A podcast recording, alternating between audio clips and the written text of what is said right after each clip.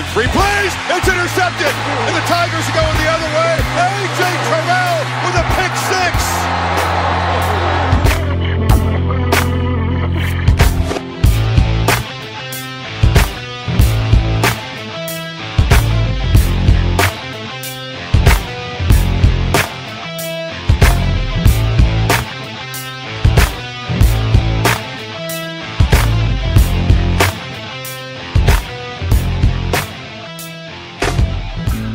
Salut à tous et bienvenue pour cette nouvelle émission consacrée à l'actualité du collège football en partenariat avec le site The Blue Pennant avec euh, au programme de cette onzième semaine de saison régulière l'exploit de Lovie Smith à Illinois, LSU qui surfe sur la vague écarlate ou encore Minnesota qui se rapproche un peu plus d'Indianapolis, tout ça en compagnie des chroniques habituelles de cette émission, la chronique draft notamment avec nos 5 euh, meilleurs joueurs du plateau et notre joueur hôte du moment. Et puis la chronique 1988 avec le titre national qui tombe dans la gueule de loup. Euh, tout ça donc développé en compagnie du rédacteur et fondateur du site The Blue Pennant, Morgan Lagré. Salut Morgan. Salut Yellow, bonjour à tous. Et je sais que tu me l'as confié en off, tu as hâte qu'on évoque cette chronique Yearbook qui revient sur l'année 1988. Je crois que c'est une de tes années college football préférées, en tout cas dans la deuxième moitié du, 20e siècle. Ah bah là, préparer ce Yearbook, c'était un grand moment de bonheur. J'imagine avec avec forcément un match culte si vous n'en avez pas entendu parler. On vous rafraîchira un petit peu la mémoire. Parce Honte vous Voilà, déjà, il s'est passé quelques petites choses au cours de cette euh, campagne. Mais avant tout cela, bien entendu, on va évoquer cette saison 2019 et comment évoquer euh, cette euh, saison, cette onzième semaine de saison régulière sans prendre la, la direction d'East Lansing, Michigan, Illinois. C'est tout de suite dans match de la semaine.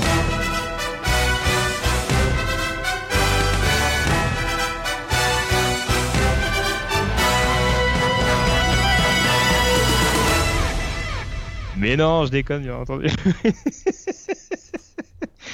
non, on va parler bien entendu du Alabama LSU Morgan. Euh... Mais tu avais préparé Michigan State Illinois de toute façon, non? Absolument. Écoute, On n'avait pas dit qu'on faisait deux matchs en un? Bon, c'est pas grave. euh, non, il y a quand même beaucoup de choses à dire. On reviendra sur Illinois tout à l'heure, bien entendu. Mais euh, en tout cas, le Alabama, le Alabama LSU, je vais y arriver. Euh, ce choc donc de conférence sec et de division sec ouest entre eux et ça, faut le dire, Morgan, le comité nous a quand même euh, fait une petite farce la semaine dernière pour sa première publication de Top 25, puisqu'on s'attendait à un nouveau Game of a Century entre Crimson Tide et Tigers, et on a eu une confrontation entre le numéro 3 Alabama et le numéro 2 euh, LSU. Ça nous a pas forcément privé de spectacle, hein, parce qu'on s'attendait à un match à points, contrairement à ce qu'on avait vu en 2011 euh, lors de la victoire 9 à 6 euh, du programme de, de bâton rouge. Victoire donc des Tigers 46 à 41. Alors si tu le veux bien, euh, exceptionnellement là, puisqu'il y a quand même pas mal de choses à dire, pas mal de matière, notamment euh, en fonction des demi-temps à, analyser. On va revenir justement sur ce premier acte. Hein. Euh, un match qui a commencé vraiment tambour battant, en l'occurrence, avec un premier gros drive d'Alabama et globalement une perte de balle un petit peu symptomatique de ce qu'a montré Crimson Tide en première mi-temps et une équipe des LSU hyper fringante de bout en bout. Bah, clairement, un début de match catastrophique hein, pour le Crimson Tide. C'est vrai qu'ils euh, font un premier drive plutôt bon puisqu'ils viennent se, ils rentrent dans la red zone. Ils, sont, ils se mettent en bonne situation pour marquer des points. Et boum, fumble de Tua Tagovailoa qu'on avait euh, une erreur qu'on ne connaissait pas vraiment. Et, et finalement, euh, Alabama a enchaîné même les erreurs parce qu'ils font un deuxième fumble sur un, sur un bad snap et le punter donc euh, ne peut pas capter le ballon derrière c'est LSU qui récupère la, le ballon et, même il y aura un peu plus loin un turnover on down. Donc euh, début de match vraiment on avait des plaquages ratés en défense aussi. Et du coup LSU euh, prend rapidement les devants donc un touchdown donc, de Jamar Chase sur une réception de 33 yards. Superbe réception d'ailleurs. Euh, LSU vraiment domine. Alabama reste dans le match parce qu'il y, y, a un punt return, un touchdown sur punt return de Jalen Waddle, mais la fin de la première mi-temps, ce sera aussi euh, bien catastrophique parce qu'on rentre au vestiaire avec 20 points d'écart. Ouais, c'est ça, avec notamment deux touchdowns en, à peine 20 secondes, hein, parce qu'il y a cette interception notamment. Euh, alors, on va, dire que très clairement le, momentum là c'est même plus euh, même plus un momentum du côté des LSU là c'est vraiment une réussite assez flagrante on a le catch absolument dingue de Tadeusz Moss le tight end en, en, coin de end zone qui facilite le TD de, de Clyde Edwards Zeller dans la foulée Euh, Tua Tagovailoa qui a moins d'une minute de la mi-temps prend un peu trop de risques et se fait intercepter par Patrick Quinn. Euh, la faute antisportive de London Dickerson qui permet à LSU de Mhm. se rapprocher dans la zone rouge et euh, quasiment instantanément derrière Edward Zeller qui marque cette fois-ci à la réception euh, sur un jeu screen pass voilà assez bien assez bien huilé globalement je sais pas ce que tu en as pensé mais autant dans les tranchées, il y a eu une domination outrageante de la part de Louisiana State sur cette première mi-temps. Ce qui est quand même beaucoup plus étonnant du côté d'Alabama, c'est peut-être ces boulevards justement, parce qu'il y a ce touchdown d'Edward Zeller en effet où on a l'impression qu'il file tout droit et la passe lui arrive directement dans les mains, mais il y a même ce TD de, de Tyrese Marshall. Comment on peut expliquer à un tel niveau euh, une fébrilité défensive dans un match qui était aussi attendu que celui-là et dans un programme aussi exigeant qu'Alabama? Eh bien, tu t'en souviens, on en avait parlé il y a quelques semaines. Manque de profondeur de l'équipe d'Alabama en défense, peut-être. Et peut-être même un manque de talent, d'ailleurs, en raison du manque de profondeur, parce qu'on a peut-être un peu oublié, euh, peut-être oublié un peu trop vite, mais il leur manquait Dylan Moses, il leur manquait la Brian Ray, il leur manquait Joshua Mac- Macmillan, on en avait parlé. Plusieurs donc, euh, joueurs importants étaient absents en raison de blessures. Alors certes, ils avaient toujours Anthony Jennings, Terrell Lewis, Raekwon Davis qui, qui étaient là, mais j'ai trouvé que c'était quand même beaucoup plus difficile pour des joueurs comme Jared Maiden, Markel Benton, Cheyenne Carter, DJ Dell, des, des jeunes joueurs, hein, des sophomores qui ont peut-être moins l'habitude. Même Patrick Sorten hein, semblait un petit peu euh, Et- et dépassé par les événements. Très, Oui, très, voilà, bonne, très. Diggs qu'on a un peu vu, pas forcément pour les bonnes raisons, mais Patrick Sorten était souvent, euh, était souvent largué par son receveur. Exactement. Et ça, ça, voilà, ce match a peut-être démontré qu'il y avait des limites à la profondeur de la défense d'Alabama. Ils se font piller par la draft depuis euh, une décennie. On se dit que chaque année, ils réussissaient à, à- rebondir, on va dire, et à reformer des joueurs euh, très rapidement. Ben, peut-être que cette année, c'est une année un peu sans, et du côté des LSU, avec une attaque beaucoup plus agressive que ce qu'on avait vu ces les années précédentes. Ils en ont parfaitement profité. Moi, j'ai l'impression que c'est- c'est une des explications essentielles, c'est euh, ce manque de profondeur et peut-être même un peu de manque de talent, ce qui est un peu contradictoire, puisque ils font quand même des, des classes de recrues de 4 et 5 étoiles, mais à un moment, Oui, donné, bien sûr, un- bien sûr. à un moment donné, la jeunesse et l'inexpérience euh, rattrapent un peu ces joueurs. Et puis moi, ce qui m'étonne en- encore plus, alors, encore une fois, hein, il n'y a peut-être pas d'explication logique, j'en sais rien, mais c'est vrai que ce qui est étonnant, c'est qu'on retrouve exactement les mêmes problématiques que les rencontres qu'il y a eu contre Georgia l'année dernière ou il y a deux ans. Donc c'est c'est quand même un programme à Alabama, faut quand même le dire, où généralement il y a des joueurs qui attendent presque 2-3 ans dans l'ombre du starter en attendant de se faire enfin la main en, en tant que junior et en tant que senior. Donc on est d'accord qu'ils n'ont pas forcément cette expérience du terrain malgré leur, euh, leur statut, on dira, de, de joueur de troisième ou quatrième année. Mais c'est quand même dingue sur ce genre de confrontation chaque année de se retrouver avec une première mi-temps où en gros Nick Saban est obligé de presque de faire un inventaire, de dire bon ça ça va pas, ça ça va pas, ça ça va pas, ça ça va pas, pour leur tirer les oreilles à la pause. C'est ça qui est quand même assez qui interroge quand même pas mal parce que là en l'occurrence en première mi-temps l'écart a quand même été assez monstrueux. Euh, comme tu dis, on se retrouve avec 20 points d'avance et j'ai presque envie de dire c'est un moindre mal pour Alabama. Ça pourrait même être pire en l'occurrence, euh, sachant qu'il y a le retour, sachant qu'il y a un touchdown, le premier touchdown de Devonta Smith qui est marqué sur euh, une phase où Derek Stingley est un peu perturbé par son banc de touche, même si sur l'ensemble du match, Mhm. euh, on aura l'occasion d'y revenir, il s'est quand même beaucoup fait mettre à l'amende par Devonta Smith. Mais voilà, il y a quand même des points où très clairement cette première mi-temps du côté d'Alabama laisse quand même clairement à désirer. Et là, en l'occurrence, je ne connais pas le degré de responsabilité de Nick Saban, mais s'adapter, c'est bien. Mais c'est vrai que là, on a l'impression que d'un point de vue préparation, ça pose question quand même. Ouais, et ils prennent aussi un risque, euh, tu l'as dit tout de suite, en fin de première mi-temps. Ça fait 26-13. Ils continuent d'être super agressifs offensivement, alors qu'il aurait pu euh, laisser le chronomètre s'écouler et rentrer à la mi-temps avec moins 13. Il y a cette interception aussi où euh, c'est le play calling bah, reste très agressif et du coup, retour de bâton, ils se font intercepter et effectivement, euh, 33-13 à la mi-temps, euh, ça aussi, Nick Saban a dû s'expliquer en, en conférence de presse. Donc, Écoute, euh, ça, fait, ça fait quoi? Ça fait 15 ans qu'il se- surfe sur la vague et qu'il est, le- est au top. Peut-être que ça commence à craquer un peu hein, du côté de l'Empire. Alors, en tout cas, je sais pas, mais c'est vrai qu'il y, a- beaucoup de questions qui se posent. Et je vais me permettre en plus d'enchaîner là-dessus, alors, euh, parce que mine de rien, il y a quand même beaucoup de choses à évoluer, à évaluer du côté du, du Crimson Tide, parce que Encore une fois, le score paraît quand même relativement accroché, mais sur ce match-là, je vais pas parler de hold-up parce que la deuxième mi-temps, on a vu un bien meilleur visage d'Alabama, mais en tout cas, c'est vrai que euh, on va dire qu'LSU jouait un peu plus avec le frein à main au retour des vestiaires. Par contre, ce que je ne comprends pas, et ça aussi j'aimerais bien avoir ton ressenti là-dessus, parce que c'est pas la première fois que j'en parle. On a une équipe d'Alabama qui revient avec de bien meilleures intentions en deuxième mi-temps, avec justement Nick Saban qui a dû pousser une bonne gueulante, qui a dû, qui a dû apporter des ajustements, et ça s'est vu notamment des deux côtés de la ligne. Mais ce qui est encore plus flagrant, c'est cette deuxième mi-temps où Alabama se dit on va leur marcher dessus, on va, on va, on va chercher à trouver un jeu au sol efficace avec Najee Harris qui a été intenable mhm. pendant toute la deuxième mi-temps.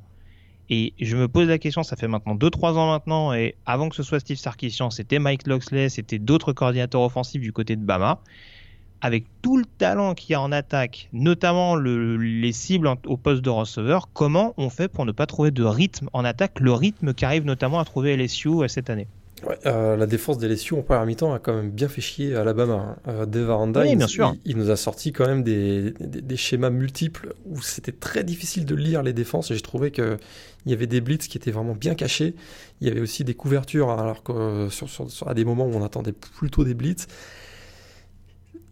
ça les a bien emmerdés et Jerry Jody et Henry Ruggs ont été particulièrement bien couverts aussi. Euh, ça a été plus dur pour Derek Stingley contre Davante Smith, mais, mais je trouve ah, c'était, de la couverture à homme. Hein. Là, il n'y avait pas de doute. Hein. Et c'est sûr qu'en deuxième mi-temps, ben, ils ont, euh, comme nous, ils, ont vu que ça, par les airs, ça passait difficilement. Donc on a vu beaucoup plus Najee Harris. Leur regret, à mon avis, c'est de, d'avoir, de ne pas l'avoir utilisé sûrement en début de match, ce qui était un petit peu surprenant parce qu'on avait quand même l'habitude de voir, notamment dans les grands matchs de la SEC, plutôt démarrer, plutôt, on avait plutôt l'habitude de voir Alabama démarrer par le sol et après ouvrir un peu le playbook. Là, ça a été plutôt l'inverse. Et dès que Nigel Harris a été intégré euh, dans les systèmes offensifs, quel deuxième mi-temps, il nous a sorti le, running back junior. c'est ça, parce que autant la ligne était à un meilleur niveau, autant il y a des actions où, enfin, il nous faisait du Todd Gurley, quoi. Il, se mettait à slalomer au milieu des défenseurs, alors que pourtant les brèches n'étaient pas énormissimes. Donc euh, non, non, très, très franchement, on a vu ce qu'était capable d'apporter euh, Nadjaris parce qu'on sait que d'un point de vue draft également, il y a beaucoup de questions à son sujet. Là, en l'occurrence, euh, précieux à la réception, vraiment hyper chiant à plaquer. C'est un, un, un, running back qui est très très grand, qui est assez massif et qui sent être hyper lourd justement à, cette, à cette capacité à prendre de la vitesse et être assez dur à plaquer. Et du côté des LSU, je pense que à la longue, euh, on a quand même un petit peu, un petit peu souffert sur les deux drives qui amènent notamment au 2TD du time. Et puis sa, réception ultra spectaculaire. Moi, je pensais pas qu'il était capable de de contrôler son corps en tournant autour du ballon. C'était très impressionnant, réception vraiment super impressionnante. Et c'est lui qui a, qui a, sonné la révolte clairement d'Alabama en deuxième mi-temps. Voilà. Et alors, encore une fois, on va dire que je suis un peu pisse-froid et que j'insiste sur les bémols, mais c'est vrai que du côté des LSU, il y a de quoi se poser également des questions, dans le sens où tu as quand même un Tua, un Tagovailoa qui revient des vestiaires en boitant. Il a d'ailleurs traîné ça pendant une bonne partie de la deuxième mi-temps. Et c'est aussi un petit peu étonnant de ne pas avoir vu Louisiana State blinder un peu plus au sol, justement, en voyant. Alors, encore une fois, hein, Tagovailoa, il n'a pas besoin de, courir comme une gazelle pour trouver sur, sur, 60, sur 60 ou 70 yards ses receveurs, il l'a démontré mais ça m'a un petit peu surpris de la part de d'LSU cette euh, on va dire ce, côté justement à vouloir vraiment maîtriser le jeu à la passe et à se mettre en difficulté justement sur le sol, ce qui a permis à, Alabama de gagner un certain momentum. On l'a dit donc à la pause, on avait un score de 33-13. Alabama qui revient donc à, à 33-27. Et à ce moment-là, je ne sais pas quel est ton ressenti, mais on commence à se dire justement, Joe Burrow commence à avoir un peu plus de mal à trouver ses cibles. Et là, on commence à se demander si on n'est pas reparti dans le même scénario justement que le Alabama-Georgia notamment. Tout à fait. Et il y a ce, ce, drive absolument euh, énorme où, où Eboro et Edward Zeller euh, tirent vraiment LSU vers le haut, avec notamment cette passe plein centre vers Jamar Chase sur, cette, euh, sur une espèce de fin de, de cube équipe de, mhm. de Joe Burrow. Ce qui, est, ce qui est vraiment impressionnant, et c'est ça qu'on a fait, c'est ça qu'on fait vraiment un candidat au Westman Trophy, c'est qu'il y a plein d'équipes qui, avec le momentum qui avait été récupéré par Alabama, se seraient dit on va courir, on va essayer de garder un maximum le jeu au sol. Et en fait, à LSU, quand tu regardes l'attaque, tu te dis c'est quoi la solution la plus sûre pour garder du temps, pour gagner du temps et pour être sûr d'avoir la main sur le ballon? C'est laisser Borough passer la balle. Et ça. a été efficace pendant, euh, pendant ce carton qui permet notamment à LSU de repasser à 41 à 27. Quoi. Ouais, et À 39-27. 39-27, et il finit, à, il finit à 31 sur 39. c'est quand même... il, complète ses 13 premières passes. Il complète ses 13 premières passes et la 14e n'est pas catchée pour, euh, on va dire, une interférence défensive qui n'est pas sifflée de très bonne digue. Tout à fait. Et écoute, euh, Joe Burrow, ce qui, ce qui son ace-man moment, hein, c'est effectivement ce drive là, ce de, où, Alabama revient à 6 points et lui-même euh, derrière vient, viendra, voilà, vient une possession magnifique pour un, pour un nouveau touchdown des LSU. Écoute, euh, c'est vraiment un clutch player. Il nous avait déjà démontré face à Texas. Souviens, euh, on, sait, que Texas a connu, une, saison, une saison un peu euh, de haut et de bas, mais au moment où il y a eu LSU Texas en tout début de saison, Texas avait le momentum au moment où LSU avait récupéré le ballon. Il avait mené un drive fantastique avec notamment une passe sur troisième down, tu t'en souviens, énorme. Et là, il nous ressort vraiment le, ce type de jeu. C'est vraiment un clutch player absolu, et c'est ce qu'on découvre chez lui cette saison, cette capacité dans les moments les plus euh, difficiles, dans les environnements hostiles. Il est jamais meilleur que euh, dos au mur, et ça c'est assez impressionnant de, la part de Joe Burrow cette saison. Très clairement. Et, alors ce qui est intéressant également, c'est que, on l'a dit, hein, il y avait des, des, grosses failles défensives, notamment du côté du backfield de la part d'Alabama, qui ont été immédiatement exploitées par Burrow en première mi-temps avec euh, justement des passes longues. Et on a vu que quand la pression recommencer à revenir en, deuxième mi-temps parce qu'on l'a pas dit mais il y a ce fumble notamment qui est provoqué assez vite par euh, je crois que c'est McKinney qui doit provoquer le fumble qui est intercepté par euh, ouais, il nous sort un Lewis. D'ailleurs McKinney nous sort un sacré match aussi oui au, blitz il a bien fait chier le, le backfield de LSU ça c'est ça c'est le moins qu'on puisse dire mais en attendant c'est sûr que le, front seven d'Alabama était capable de mettre beaucoup plus de pression sur LSU et en réponse à ça, on s'est quand même adapté du côté de Louisiana State. On a joué un peu plus conservateur, mais en jouant beaucoup sur des screen pass avec un Edward Zeller qui a été absolument énormissime, notamment après la réception. Il va chercher des premières tentatives qui sortent vraiment de nulle part. Euh, en cassant des plaquages, en étant capable avec des spin moves de se remettre dans le bon sens de la marche. Et ça, ça a fait un bien fou également à LSU, justement sans être hyper spectaculaire. LSU qui a été euh, méthodique avec notamment euh, euh, ses trois principaux receveurs, avec Tadeus Moss également le tight end qui a vraiment été précieux quand il fallait.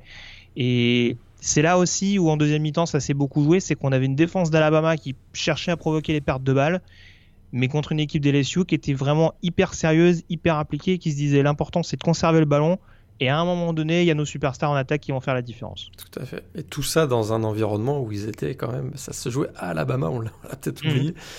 Mais ils avaient beaucoup de bruit et il y avait, la communication était très difficile sur le terrain. Donc c'est vraiment euh, une performance énorme de, LSU qui bat Alabama donc pour la première fois depuis, euh, depuis 2011. Et donc du coup, on se retrouve avec une fin de match vraiment absolument dingue. Alors j'en parlais, il y a le touchdown notamment d'Edward Zeller, donc qui permet à, LSU de repasser à 39-27. Euh, d'ailleurs où Trevon Diggs n'est pas exemple de tout reproche. Euh, on se dit que c'est fini, qu'Alabama va tomber et à 1 minute 30 de la fin on se retrouve avec cette passe longue distance de Devonta Smith qui remet un vent à Derek Stingley. Euh, très franchement, et on se retrouve pareil avec un inside kick où Alabama est, pas loin de récupérer le ballon. Quoi. C'est le rebond, le rebond est vraiment merdique. ouais, tout à fait. Et c'est là où c'est compliqué. Alors, on, anticipe un peu parce que voilà, on connaît le résultat du match. On sait qu'LSU au final a gagné avec notamment cette première tentative euh, qui a été cherchée, qui a, été récupérée collectivement dans en poussant un petit peu Edward Zeller et pour, pour tuer définitivement tout suspense parce que c'était c'est resté accroché de bout en bout. Je dirais pas que c'est un match aussi beau que celui qu'on a vu l'année dernière contre Georgia, notamment de par la première mi-temps euh, un petit peu bâclé du Crimson Tide. Mais très franchement, je sais, sais pas si pour toi c'est le plus beau match de la saison. En tout cas, on n'en était pas loin. On peut être déçu d'un point de vue défensif. Mais en tout cas, euh, voilà, très clairement, on, je vais pas dire on en a eu pour son argent, mais en tout cas, oui, euh, on n'a pas, on n'a pas clairement pas été déçu du scénario, notamment en deuxième mi-temps. Ouais, tout à fait. Et un petit LSU Clemson, hein, ça serait sympa quand même. bah, là, ce que tout le monde attend, c'est. Vas-y. Dans le genre, dans le genre confrontation entre puissance et, et, deux quarterbacks qui sont, euh, qui sont quand même excellents, ça pourrait être, être, assez sympa. Mais effectivement, je pense que c'est un des meilleurs matchs de l'année. On, on, refera sans doute en fin de saison les, dans le recap nos peut-être nos, nos 4-5 meilleurs matchs de l'année il sera il en fera partie absolument. Oui, c'est ça, c'est ça. Parce que pour le coup, on va dire voilà, il y, a des grosses prestations offensives, il y a beaucoup il y a beaucoup de yards pardon marqués de part et d'autre. Il y a quand même des. En deuxième mi-temps, il y a quand même des ballons, des, des passes qui sont défendues euh, Mm. où vraiment les cornerbacks vont les chercher, notamment ceux d'LSU, euh, quand on arrive au niveau de la red zone de, de Louisiana State, juste avant la. Parce qu'il y a, il y a un paquet de quatrièmes hein, qui sont convertis par Tagovailoa pour, euh, pour arriver 3 au sur 5. touchdown de- il, finit ouais, à, 3 il finit à 3 sur 5 dans ce match d'ailleurs. Pour finir sur le, sur le touchdown en, en coin de end zone de, de Jerry Judy. Euh, Il y a quand même beaucoup de quatrièmes qui ont dû passer euh, vraiment ric-rac. Et les DB d'LSU, ils ont eu vraiment beaucoup, beaucoup de boulot. Donc, euh, très franchement, c'est, c'est, on s'attendait pas à la même physionomie qu'en 2011 parce que très clairement, il y avait un plateau notamment défensif qui était vraiment énorme et j'ai pas la sensation que défensivement, on avait autant de talent de part et d'autre que ce qu'on pouvait avoir il y a, il y a 8 ans. Par contre, offensivement, euh, voilà, même si certains pourront dire bon bah 5 touchdowns inscrits dans le quatrième quart, on peut pas dire que c'est vraiment un match de conférence tech. Mais en attendant, euh, voilà, c'est un, un match où en termes d'émotion, on n'a pas été déçu du début à la fin. Tout à fait. Puis la SEC, hein, dans son ensemble, change quand même beaucoup ces dernières années. hein. Donc euh, des scores comme celui-là, on va en voir de plus en plus à mon avis. C'est un peu fini le temps du, Smash Mouth Football dans la SEC. Je trouve que s'il n'y a pas que LSU, Alabama, on voit Texas A&M, on voit même euh, d'autres programmes qui euh, sont beaucoup Bah, plus Florida commence à s'y Floride. mettre un peu. Tout à hein, fait. ouais. Florida, Georgia, ça reste quand même très costaud, même s'ils ont une année un peu difficile pour, au niveau des, des- des receveurs. Mais on va avoir de plus en plus, à mon avis, de matchs euh, comme celui qu'on a vu samedi dernier. Oui, d'accord. Et puis tu parlais du LSU Clemson, il y a forcément un match que tout le monde attend, mais ça on aura l'occasion Ah d'en reparler. C'est le LSU Ohio State. Les retrouvailles de, de Joe Burrow avec, euh, avec le programme qui l'a un peu mis sur la touche, euh, ça c'est sûr que ça peut être quelque chose d'assez excitant à voir. Et un classique notamment qu'on a déjà vu en finale nationale dans les années 2000. Donc euh, on aura le temps d'en reparler d'ici là. Oui. Est-ce qu'Alabama va faire les playoffs alors? Alors voilà, c'est ça. Parce que du coup, on reste sur le match, mais si on se projette un petit peu, il y a deux questions qui se posent. La première, forcément, pour Alabama, euh, parce que il y a des défaite. Après, la question, c'est comment on analyse cette défaite? Est-ce qu'on l'analyse sur une simple, sur un simple score de 5 points, ou est-ce que si on prend la prestation des quatre cartons, on se dit euh, quand Ouais. même, euh, ça laisse un peu euh, désirer. D'ailleurs, le touchdown de Davanta Smith, euh, ça pourrait être très précieux parce qu'une défaite de 5 points, c'est pas pareil qu'une défaite de 12 points. Tu vas me dire, je, dis, je d'accord. dis- je dis une évidence là, mais, mais, mais, mais aux yeux du comité, ça fait toute une différence quand même. C'est ça. Donc pour toi, j'imagine que Alabama, pour toi, a toujours toutes ses chances. Ça va quand même être beaucoup plus difficile qu'en 2011 et 2017. On se souvient, ce sont des années où ils avaient déjà perdu un match en saison régulière ils ont quand même réussi à faire les. euh, soit jouer la finale du BCS, soit les playoffs. Là, cette année, il y a quand même embouteillage de concurrents, soit invaincus, actuellement LSU, Ohio State Clemson, soit à une défaite. Il y a Geor- Georgia qui est encore en course, Oregon, Oklahoma. Ce qui me dérange un peu, c'est que pour Alabama, leur seul argument auprès du comité, ça va être d'avoir eu une défaite acceptable. Ils n'ont pas eu de victoire référence en raison d'un calendrier qui cette année euh, fait qu'ils n'ont pas vraiment de concurrents. Texas A&M, on, on va peut-être se- on va arrêter de, se, de rigoler. Bah, si, C'est- si- C'est ça le si tu- problème que je trouve, c'est qu'à Alabama, ils n'ont pas de victoire référence en plus d'une défaite acceptable. Si tu me permets d'enchaîner là-dessus, euh, je, je vais même répondre à tes deux points. C'est que pour moi, très clairement, Alabama aura ses chances en playoff en cas de victoire à Auburn. Je pense que s'il y a victoire à Auburn, ils seront dans le top 4. S'il y a défaite à Auburn, déjà de facto, si Auburn termine à deux défaites cette saison, je pense qu'ils seront, un- ils seront forcément derrière les Tigers et derrière d'autres euh, vainqueurs de Euh, conférence à euh, une défaite. Auburn va jouer à Georgia dans deux semaines, si je ne me trompe pas, ou la semaine prochaine. Non, ils les reçoivent ce week-end. Ce week-end, bah, je serais pas Ouais. surpris que si Georgia gagne à Auburn, euh, Auburn sont en dehors du top 20 déjà. Donc, encore une fois, encore une fois, Ouais, non, non, mais pour, pour, pour revenir au sujet, voilà, Alabama perd à Auburn. Pour moi, je pense que, à mon avis, le, le sujet sera clos. Je vois pas comment Alabama, avec deux défaites, qui en plus ne sera Oh, pas non, champion non, de, non, a priori, ne sera pas champion de conférence dans ce scénario-là, comment il pourrait être en playoff. Après, une victoire à Auburn, encore une fois, tout dépend du contexte. Comme tu dis, si Georgia gagne à Auburn et que Auburn, du coup, a un petit peu dégringolé, forcément, ça peut relativiser leur performance, mais on restera dans le contexte d'un Iron Bowl contre une équipe classée qui a quand même eu un gros, gros calendrier cette saison, qui a quand même tapé quelques équipes. On pourra se dire, Moi- bon, éventuellement, à une défaite, faut voir, mais Moi- on restera Hmm. relativisé et dans ton scénario, en l'occurrence, avec Georgia à une défaite, ça peut, ça peut reconditionner. Mais il y, a- il y aura beaucoup de scénarios à évaluer, je pense, d'ici là. Ah, mais encore une fois, je pense que l'Iron Ball va être un, facteur déterminant par rapport à ce que tu évoquais et au fait que euh, Alabama n'a pas forcément énormément d'arguments à mettre en sa faveur, à part le côté statut et en effet le côté on a perdu de très peu contre une équipe qui sera numéro 1 ou numéro 2 à la fin de la saison régulière.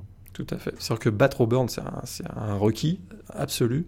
Mais c'est mm. sûr que si Georgia se mettait à battre LSU en finale de la SEC, par exemple, bah là, ça, ça complexifie. On est d'accord. Là, c'est sûr que. Mais, mais je trouve que un Alabama avec une défaite contre un Oregon tel qu'on a vu Oregon notamment face à USC, si l'équipe d'Oregon continue à jouer comme ça jusqu'à la fin de l'année, ils vont détruire tout le monde dans la, dans la Pac-12. Entre un Oregon champion avec un avec vraiment des très grosses performances. Et à Alabama, je pense que le comité choisira Oregon. Bah, j'aimerais en être aussi sûr que toi, mais, euh, mais encore une fois, Auburn sera le dominateur commun de toute façon pour le. Voilà. Si LSU, Ohio State et Clemson, qui sont les trois équipes invaincues aujourd'hui, restent dans les clous, je pense que Auburn, sachant qu'ils ont battu Oregon à la dernière minute, sachant qu'ils vont recevoir Georgia et qu'ils vont recevoir Alabama, Là, très clairement, en termes de facteurs déterminants euh, pour savoir qui sera le quatrième euh, programme plébiscité par le comité, c'est difficile de pas passer par le par le Jordan Air Stadium. Donc euh, là, en l'occurrence, ce sera ce sera assuré. Après, je suis d'accord avec toi. C'est sûr que, mais à une défaite, que ce soit Georgia ou Alabama, ah, attends, imagine encore. Ça va être compliqué, ça va être compliqué de les mettre derrière, derrière Oregon en l'occurrence. Un truc encore plus débile, imagine Minnesota crée la surprise en battant Ohio State en finale de la Big Ten. Imagine Minnesota invaincu. Hmm. tu les mets dans les playoffs ou pas? Imagine, il ah, gagne, il, ah bah, Rick... State, oui. Attends, mais imagine, il, il gagne Rick Rack d'ici la fin de l'année. Donc, sans vraiment convaincre. Puis en finale de la Big Ten, ils se mettent à battre Ohio State, genre sur un field goal.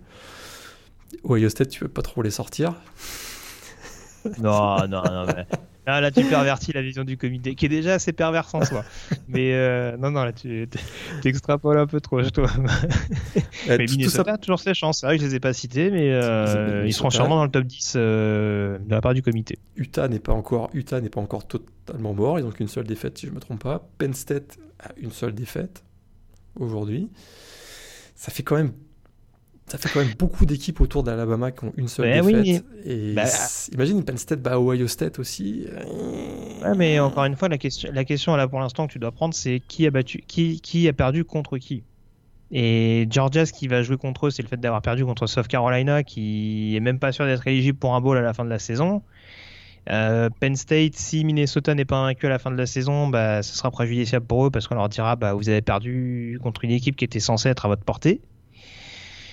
Et qui était qui, on leur dira bah ouais, mais bon, vous êtes quand même dans une conférence hyper compétitive. Vous avez perdu contre, euh, encore une fois, une des deux meilleures équipes du pays euh, à l'heure où on se parle, euh, de, de 5 points à la maison. Donc c'est bon.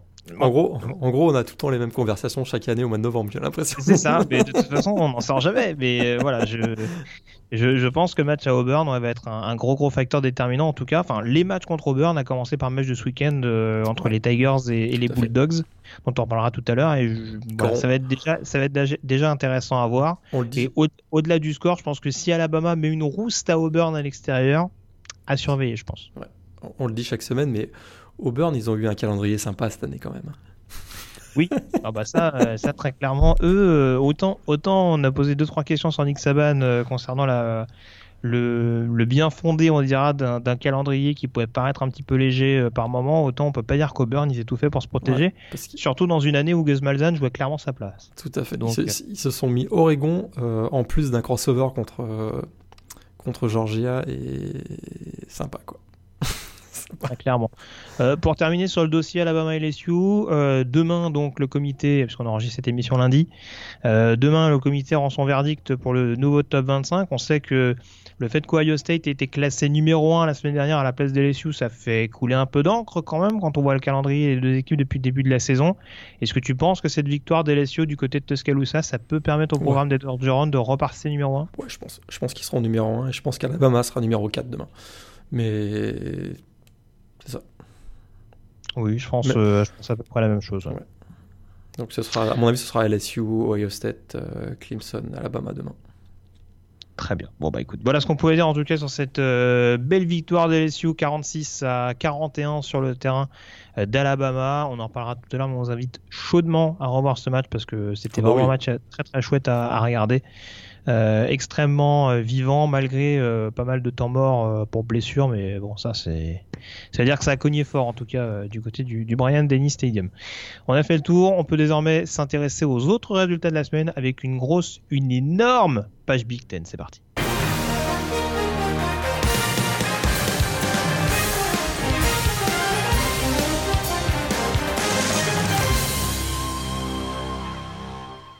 Et donc, Morgan, on commence ces résultats de la semaine par euh, la conférence Big Ten et direction East Lansing, donc avec l'exploit réussi par Lovie Smith, head coach d'Illinois.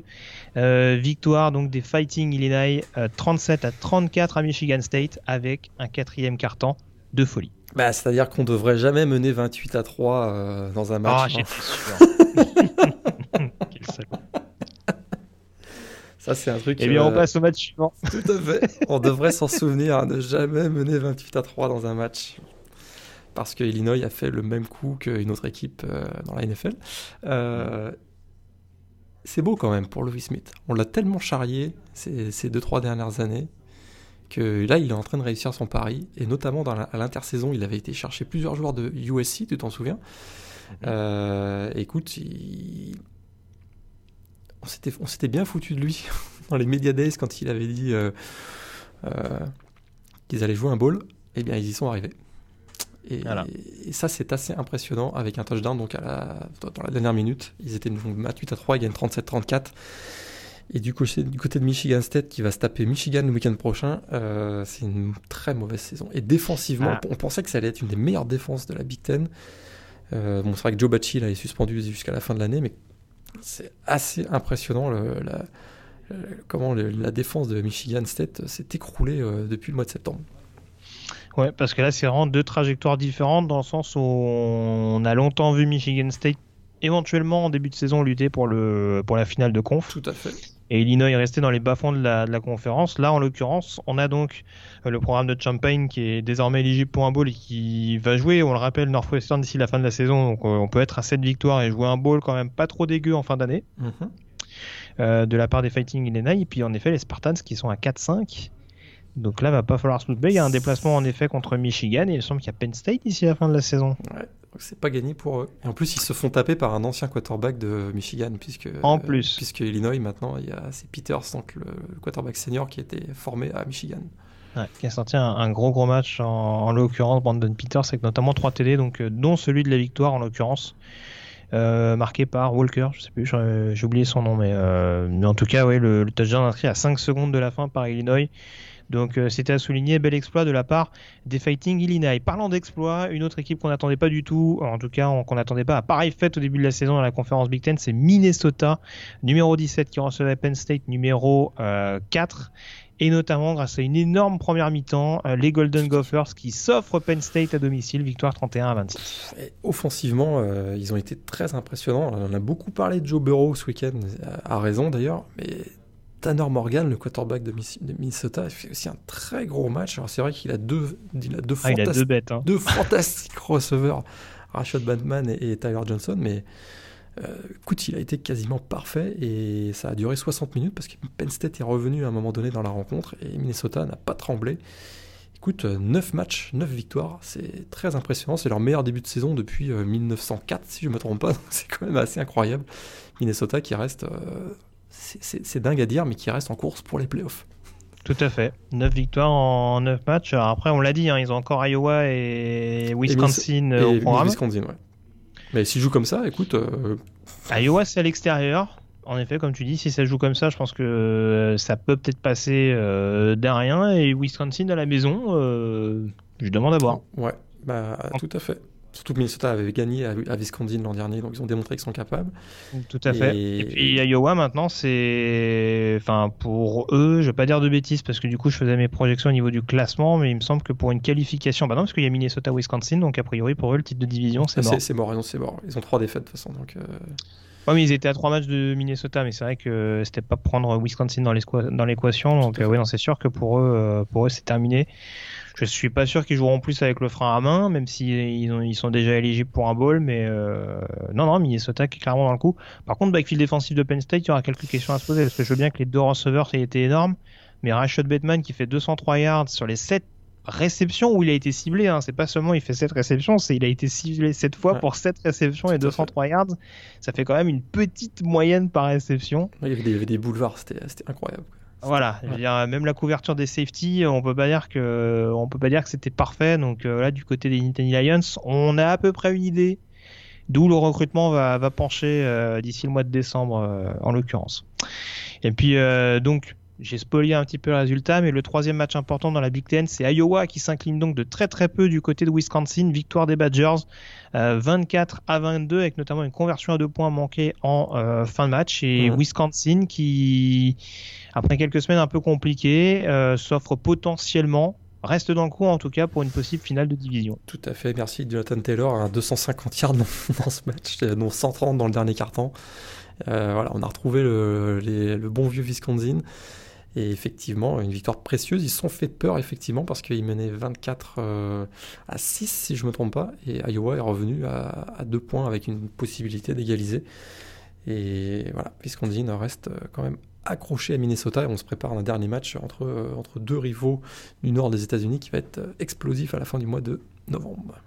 Et alors ça c'est dans la Big Ten West. Pour revenir à l'Est, la défaite de Penn State en tout cas qui profite à Ohio State.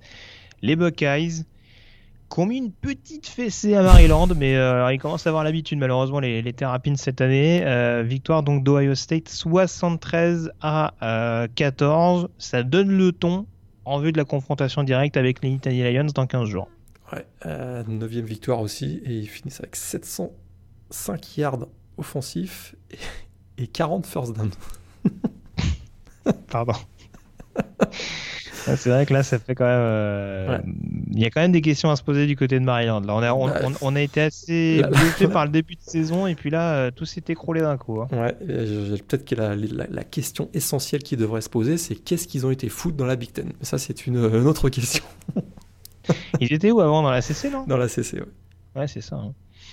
Oui, c'est sûr. ouais. On est, d'accord. Bon, après, ils ont pas fait que des mauvaises saisons, mais c'est vrai que pour l'instant, euh, à mon avis, ils seront pas... En plus, dans la division dans laquelle ils sont, je pense qu'ils seront pas champions de Big Ten tout de suite, tout de suite. hein, mais euh, pour une centaine d'années, peut-être Ben non, mais ils ont Ohio State, Michigan State, Penn State déjà. C'est sûr. Ah, bah, déjà, ouais, il faut, faut composer avec ça. Michigan qui joue pas, qui joue pas ce week-end, hein, mais euh, en l'occurrence, pour l'instant, on a Ohio State, Penn State et Michigan qui restent toujours dans le coup euh, pour éventuellement se qualifier pour la finale de conférence, même si ce sera un petit peu dur, un peu plus dur en l'occurrence pour euh, les, Vol- euh, les Wolverines sont à deux défaites hein, cette saison. hein. Euh, ils, sont, ils ont. Ils sont à deux défaites cette saison, c'est Ouais. ça. tout à fait perdu contre Voilà, Penn State et Wisconsin. Donc, Et puis, j'oublie- et puis j'oublie Indiana, mais, enfin, comme un moins que rien. Alors ils sont à que 7 quand à même- 2, ils sont 7-2 Et- et ils sont classés pour la première fois depuis 1994 quand même. Eh oui, les Ushers à, à surveiller très très clairement, même s'ils n'étaient pas très cotés aux yeux du comité la semaine dernière. Il faudra voir si ça a changé d'ici demain. Euh, Illinois qui joue pas non plus ce week-end en l'occurrence. On revient dans la sec avec euh, des infos importantes, notamment le deuxième coach de, euh, du Power 5 limogé. Alors c'est tout sauf une surprise à l'instar de Willie Taggart, mais Chad Morris n'est plus le head coach d'Arkansas. Et pour cause, euh, nouvelle humiliation des Razorbacks à domicile contre Western Kentucky, 45 à 19. C'était quoi son bilan? C'était euh, 4 4-18, c'est ça? Et 0-14 en match int- intra-conférence sec. Il y a un moment donné, euh, il y a- Ah bah ça, euh, oui, oui, 0-14, oui, c'est compliqué quand même.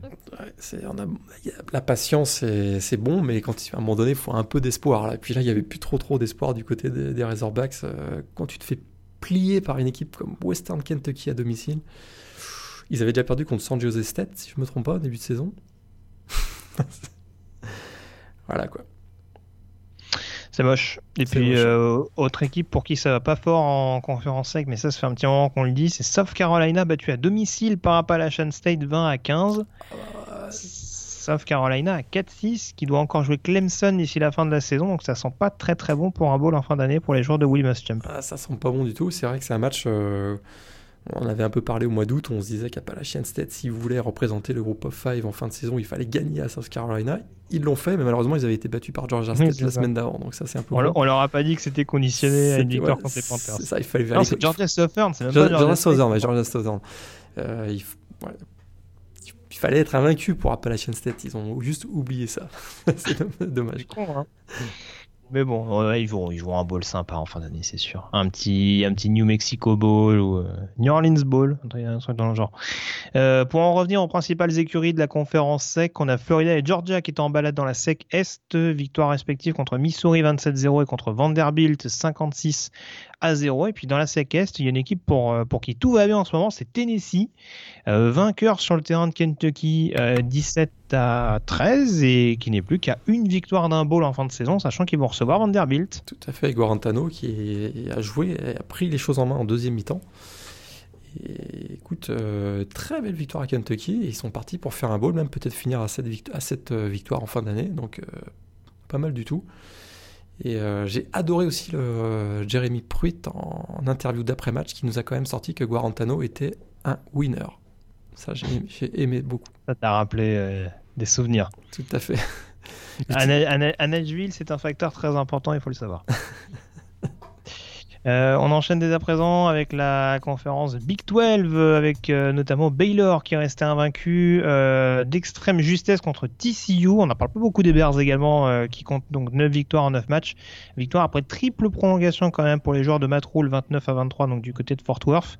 Et puis ça a été un petit peu compliqué pour les grosses écuries, on dira, de la conférence, parce que Oklahoma s'est imposé 42-41 à domicile contre Iowa State avec une conversion à deux points manquée par les Cyclones en fin de rencontre. Et Texas qui s'impose à l'extrême seconde contre Kansas State, victoire 27 à 24. Ouais. Écoute, Oklahoma et Texas, ça passe euh, de justesse, mais finalement, ils restent quand même en course. Derrière Baylor, effectivement. Oklahoma, ça va quand même un peu moins bien hein, depuis, euh, depuis deux semaines, après la défaite face à Kansas State notamment. Et Baylor, Baylor bah écoute, euh, ils sont toujours invaincus. Ils accueillent les Sooners la semaine prochaine dans le, gros match de la semaine 12. Ouais, très clairement, match à, surveiller, ce petit, ce petit Baylor Oklahoma. Euh, on passe à l'ACC avec la qualification officielle de Clemson en finale de conférence. C'est pas un suspense, mais en tout cas les Tigers qui ont déroulé sur le terrain d'NC State, donc victoire 55 à 10, et qui profitent notamment de la défaite de Wake Forest à Virginia Tech 36 à 17. Ouais, Clemson qui avait été classé cinquième par le comité. Il l'avait pas trop apprécié à mon avis, hein, parce que là il menait 42-0 à la mi-temps. Et on a retrouvé vraiment la, toute la puissance de, Clemson qui, euh, voilà, le mois de novembre arrivant, ils vont commencer à monter en puissance et je serais pas surpris qu'ils arrivent à leur pic de forme euh, au mois de décembre, cette équipe de Clemson. Je pense également, on notera également le, le succès de Florida State euh, du côté de Boston College pour le premier match post-Willie Taggart. Et puis pour faire un focus dans l'ACC Coastal, parce que Virginia Tech, on l'a dit, s'est imposé. Euh, ça passe également pour Miami qui a déroulé contre Louisville 52 à 27, avec 6 touchdowns à la passe pour Jaren Williams. Maintenant ouais. que certains ne l'ont plus en fantasy, ça va beaucoup mieux pour lui. Salaud. Et euh, Virginia, par contre, euh, c'est un peu plus récrable. Victoire 33 à 28 contre Georgia Tech, euh, malgré encore un Bryce Perkins euh, inarrêtable. Ouais, et Virginia quand même se met en bonne position pour aller euh, remporter la division costale quand même. Hein. On sent que là, ils ont créé une petite, euh, un petit écart avec les poursuivants, même si euh, ça se jouera sûrement donc, sur le dernier match face à Virginia Tech. On est euh, d'accord, et puis je peux parler du Duke Notre-Dame. Tu étais assez inquiet la semaine dernière, mais succès donc du Fighting Irish qui se relance euh, avec la manière du côté de Duke. Je me rappelle plus du score, je crois que c'est 35 38, à 7. 38 à 7, et Yann Book qui fait, euh, qui fait une très belle performance. C'est le premier quarterback de l'histoire à réussir 100 yards au sol et 4 TD à la passe de l'histoire de, des Fighting Irish. Donc petit record intéressant. Ça laisse Notre-Dame possiblement dans la course à un bol majeur c'est pas bon pour leur, c'est pas mauvais pour leur bilan, on va dire. Voilà, c'est ça. Ouais. On se contentera de ça pour l'instant du côté de South Bend. Euh, on passe à la Pac-12 à présent avec euh, Oregon et Utah, les deux grands favoris à la finale de conférence euh, qui ne jouaient pas ce week-end. Alors, il me semble pas qu'Oregon soit officiellement qualifié pour la finale Pac-12. Par contre, ils ont fait un très très grand pas avec la défaite d'Oregon State à domicile contre Washington, 19 à 7. Euh, c'était pas un super match, hein. c'était vendredi non. soir. C'était vendredi soir. Je, je l'ai vu en partie. Euh, voilà, très défensif et, et Washington s'en sort euh, un peu à la Washington cette année, c'est-à-dire avec euh, une performance, une bonne performance défensive. et un Jacobison qui a limité les dégâts, on va dire. Voilà, Oregon State maintenant c'est terminé et Oregon file vers la finale de la Pac-12. Oui, ils vont quand même être assez dur à aller chercher Oregon. Oregon qui sera qualifié officiellement pour la finale de conférence en battant Arizona ce week-end, ce qui me paraît pas non plus totalement injouable. Mhm. Euh, en attendant, la Pac-12 Sud, Utah, c'est pas encore mathématiquement fait, euh, surtout que USC s'est imposé à Arizona State, victoire 31 à 26, et les Trojans sont les derniers à pouvoir éventuellement contester la suprématie des Utes dans cette division. Ouais, belle victoire quand même de, USC à Arizona State, et Kaden Slovis qui nous a sorti un premier carton de folie, puisqu'il était à 297 yards à la passe et 4 TD après un carton. ça s'est calmé après, mais en tout cas, super victoire, de belle victoire en tout cas de USC qui reste en course donc dans la Pac-12 Sud, tu l'as dit. Et puis un petit point dans l'AAC avec les équipes classées qui euh, restent euh, toujours dans le bon rythme. Cincinnati qui a battu largement Connecticut 48 à 3, ça c'est tout sauf une surprise. SMU qui s'est fait un peu plus peur à domicile contre East Carolina 59 à 51. Et puis par contre mauvaise nouvelle c'est pour USC euh, qui est tombé face à une de ses bêtes noires de ces dernières années, Tulsa, euh, défaite 40, euh, défaite 34 à 31, il me semble, du côté de ouais, ouais. UCF qui effectivement troisième défaite de la saison, voilà. je serais surpris qu'il se déclare, qu'il s'auto-déclare champion national cette année. Et puis notre équipe qui a souffert dans la Mountain West, c'est Boise State qui a besoin des prolongations pour s'imposer contre Wyoming. C'était moche ça aussi.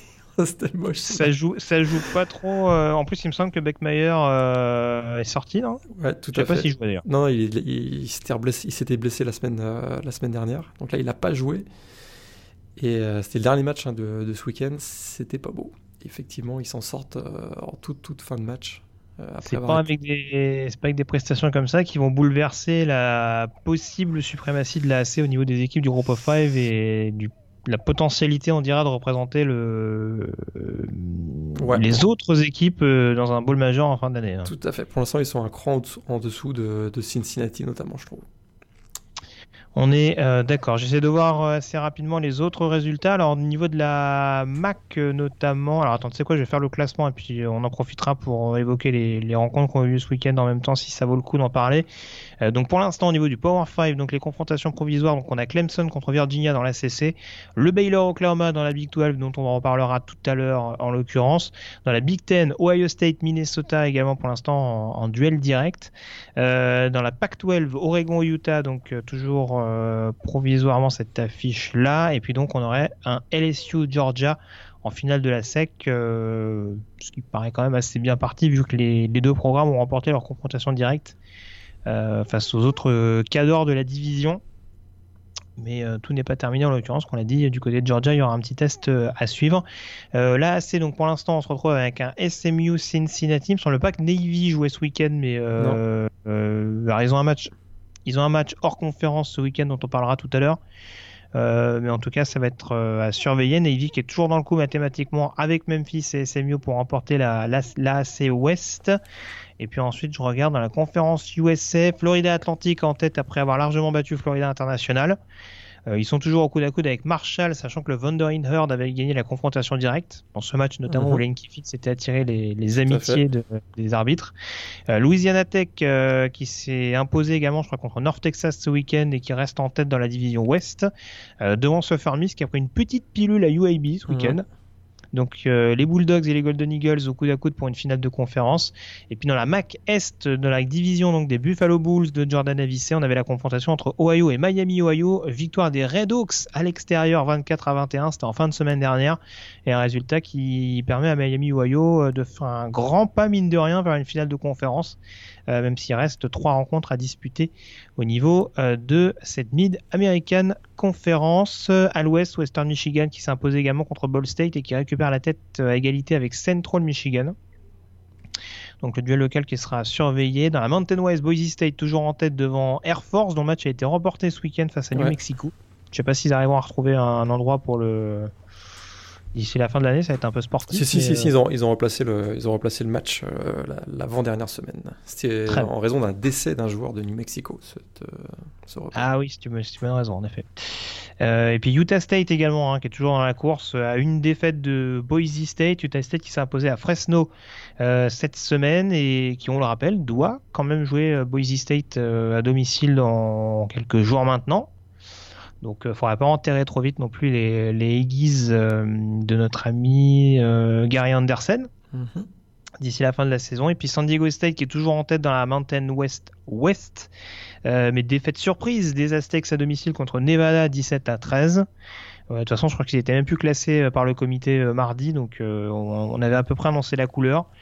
et tout ça, ça profite à Nevada et à Hawaï qui s'est imposé à, domicile. Euh, bon, ça s'est ça s'est joué à peu de choses. Hein. Je crois que c'est San Jose State qui ont battu ou. Ouais, San Jose State. San Jose State, qui a marqué des points sur tout leur drive, mais quand même qui ont réussi à perdre quand même. C'est assez, assez, incroyable.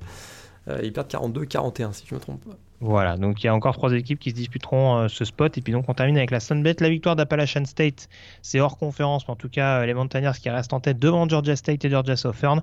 Et pour l'instant ils se retrouveraient contre Louisiana qui est toujours au coude à coude avec Arkansas State et Louisiana Monroe les Warhawks qui ont justement remporté un match important. Il me semble que c'était contre Georgia Southern ce week-end. Tes trois matchs de la semaine, Morgan? Ah bah LSU, Alabama évidemment, euh, Oklahoma, Iowa State, notamment pour le, suspense en fin de match, et Minnesota Penn State parce que je trouvais que c'était un très bon match, très belle ambiance aussi du côté de Minneapolis. Je te rejoins globalement. On a fait le tour sur ces résultats de la semaine. On peut dès à présent s'intéresser à la chronique draft.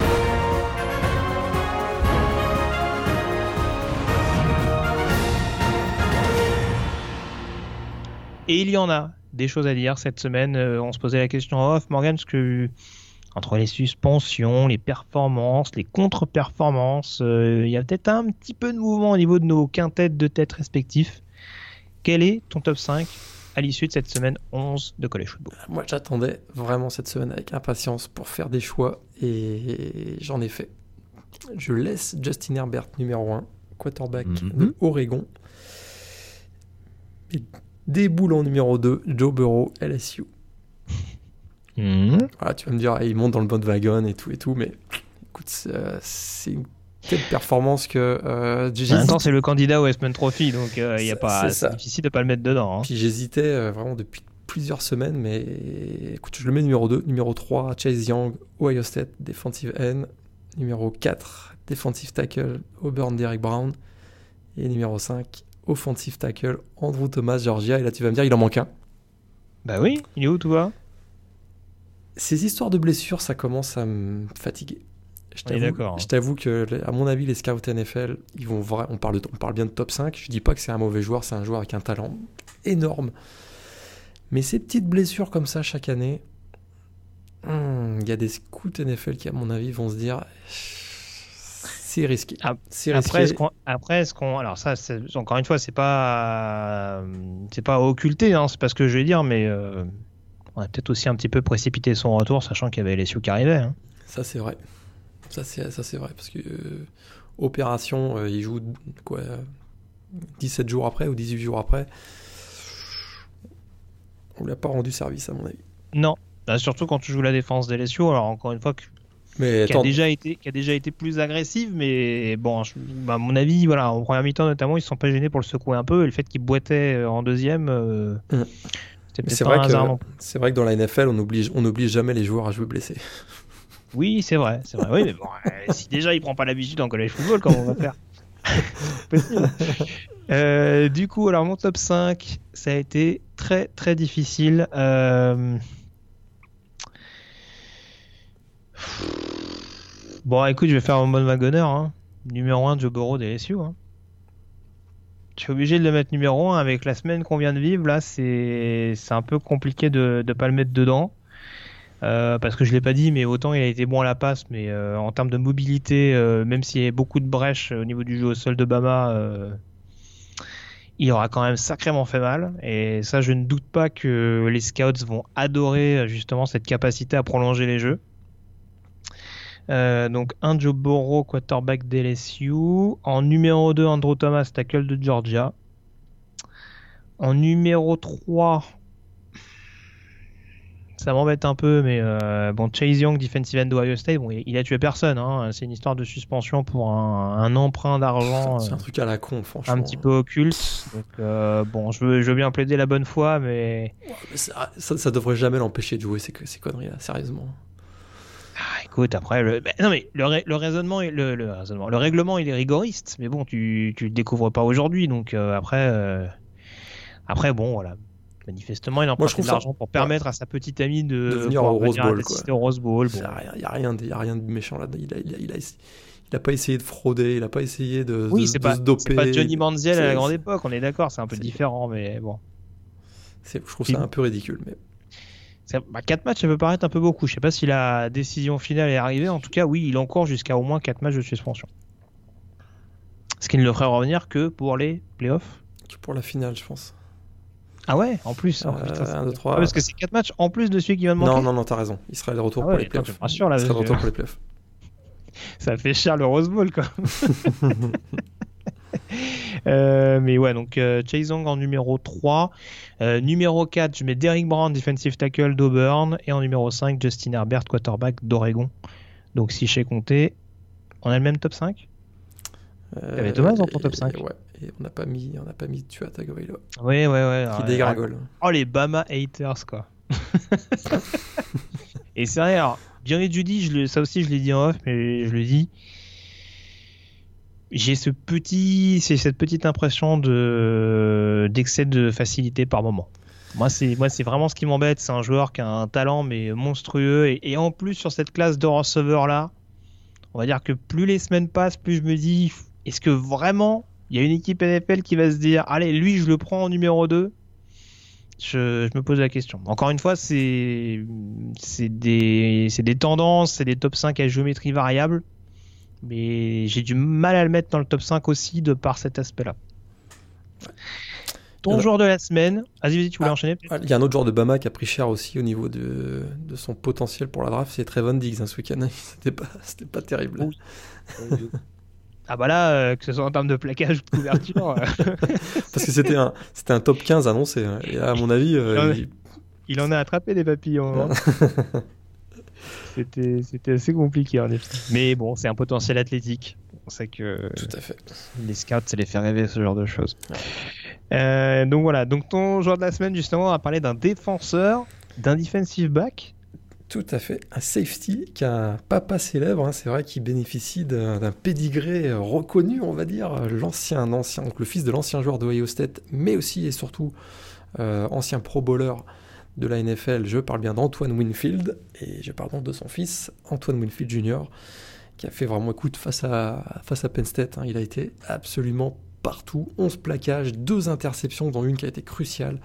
Euh, d'ailleurs, il a été nommé meilleur défenseur de la, de la Week 11 par, euh, donc par plusieurs organismes. Et, euh, et, cette saison, écoute, il fait 5 interceptions sur les 3 derniers matchs.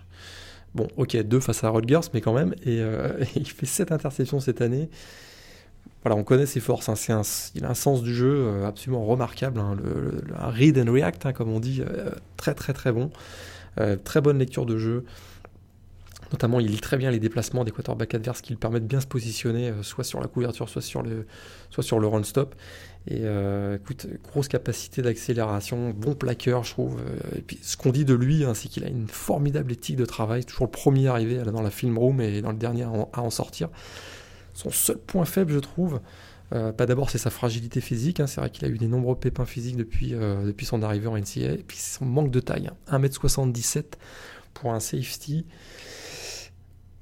Dis-moi si je me trompe, mais dans la NFL ces dernières années, la tendance est plutôt des grands safety, je trouve, et ça, ça pourrait être. Bah, Arizona, il joue avec un quarterback d'un mètre 12 maintenant, moi, tu sais. Tout à fait. Tout à fait. non, je, non, je suis d'accord avec toi. C'est sûr que pour un profil de free safety, ça peut, ça peut en effrayer plus d'un. Après, euh, ça peut même être, enfin, un peu à l'instar de son père, il peut peut-être être un petit peu dans un profil nickelback ou ce genre de joueur-là dans un premier temps, mais. Euh... C'est un Je sais pas ouais. si c'est forcément rédhibitoire. On se, pose, on se, posait le même type de questions avec Buda Baker à l'époque à Washington Tout et on voit qu'il a réussi à devenir euh, titulaire en NFL, même s'il est un peu plus, je vais pas dire de bêtises, il mais il est un peu grand, plus dans un processus strong. Mais euh, ouais. voilà, on dira que c'est plus un box safety, mais euh, je pense qu'Antoine Whitfield, il y a quand même moyen d'en faire quelque chose. Après, il est seulement redshirt sophomore. Hein. Je sais pas si tu l'as dit, mais tout à fait, c'est ce que je voulais dire. Donc c'est pas sûr du tout qu'il se présente à la draft 2020, voilà.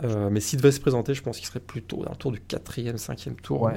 difficilement mais... plus haut. Quoi honnêtement, vu la classe de safety qui est pas ouf, très clairement. C'est vrai, c'est vrai. Cette année, c'est pas, c'est pas terrible. Euh... Parce que, parce que on l'a pas dit, mais Et tant qu'on tant qu'on habille les defensive backs qui ont un peu la cote là, cette année, j'ai vu le match de Grand Delpit, j'ai eu, j'ai eu un peu peur. hein. Il y a des prises d'angle, waouh c'est c'est pas son meilleur match, on va dire. Ah non, mais là, euh, mais cette saison déjà, je le trouve moins bon que l'année dernière. Très clairement, il y avait beaucoup, il y avait cette faculté notamment à créer des turnovers. Et là, cette année, j'ai l'impression qu'il se repose un peu sur ses acquis, Pépère. Je, j'en faisais un top 10, euh, les yeux fermés. euh, je commence à me poser deux, trois questions quand même. Mais bon, écoute, on aura l'occasion d'en reparler euh, d'ici là, hein, parce que les DBU, on pourra en parler des heures et des heures de cette DBU. Hein. C'est pas la meilleure QV des hein, je te le dis. Parenthèse fermée, mon joueur de la semaine. Alors j'hésitais à prendre un attaquant. J'aurais pu prendre un attaquant d'ailleurs de Minnesota parce que Tyler Johnson est un joueur que j'adore. Euh, J'aurais pu parler d'Elijah Molden, le cornerback de Washington, qui a été absolument partout du côté de Corvallis. Mais j'ai décidé, en solidarité à nos camarades de Knoxville, de parler de Daniel Bitouli, linebacker de euh, Tennessee, une autre classe hein, où, attention, on va nous vendre du rêve d'ici le mois d'avril, parce que la classe de linebacker, c'est quelque chose également. Euh, Daniel Bitouli, alors, je vais être très franc avec vous. Euh, donc, il fait quoi 19 plaquages sur ce match-là lors de la victoire euh, des Volunteers à Tennessee, dont notamment le, le plaquage de la victoire en position goal line Mhm. devant Lynn Bowden. Très franchement, c'est pas le joueur le plus athlétique du plateau. C'est sûrement pas celui qui jouera, euh, on dira, euh, c'est pas celui qui jouera forcément sur trois tentatives. Maintenant, si on veut vraiment un joueur qui a beaucoup de coffres, beaucoup de volonté sur le run-stop, je pense que c'est un joueur qui, vraiment aura, aura de quoi faire ses preuves en NFL. Si je devais me lancer aujourd'hui, j'en ferais peut-être aller un cinquième tour.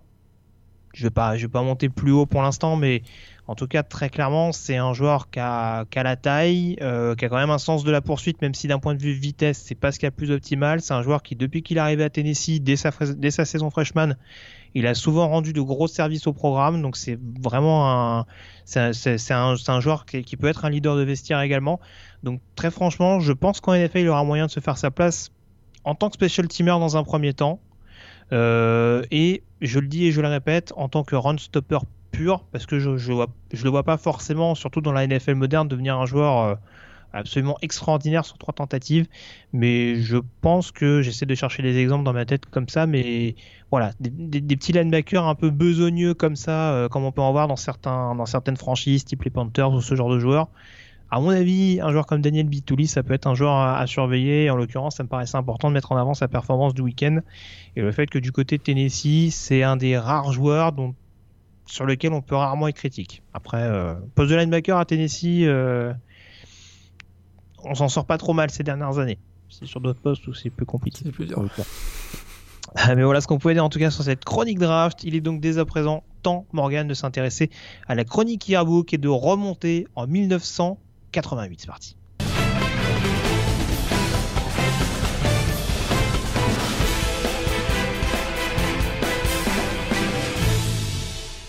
Place donc à la saison 1988 Morgan. On avait quitté euh, cette chronique yearbook et euh, euh, on dira ces archives du College Football avec la campagne 87 qui avait vu notamment Miami revenir sur le toit du monde, notamment à l'occasion de ce cet Orange Bowl euh, remporté donc euh, à domicile Ouais. euh, face à Oklahoma, si ma mémoire ne me fait pas défaut, Mhm. euh, pour le Comme d'habitude. voilà, c'est ce que c'est ce que je cherchais ouais, pour la pour la série, on va dire victorieuse de Jimmy Johnson contre contre Barry Switzer. Donc les Hurricanes qui euh, remettaient leur euh, titre en jeu. Alors j'essayais juste de retrouver le ranking, je crois. Voilà, ça y est, je l'ai retrouvé euh, pour faire un petit point, un petit état des lieux justement sur les forces en présence au début de cette saison 1988 et au niveau du top 5. Euh, on avait parlé de Florida State l'année d'avant qui avait perdu un seul match à domicile contre Miami et Florida State qui revient donc euh, avec euh, une belle équipe, je crois, avec notamment euh, Sammy alors, Smith, il y avait Sammy Smith, running back, et Deion Sanders, bien sûr, en défense. Tout à fait, ouais. Leroy Butler également, euh, ancien safety des, des Packers. Enfin, il y avait quand même une bonne défense, une bonne ossature défensive du côté des Seminoles et de, et de Bobby Bowden. Euh, Nebraska qui revenait en tant que numéro 2, euh, équipe habituée depuis plusieurs années à être euh, au sommet de la hiérarchie du college football.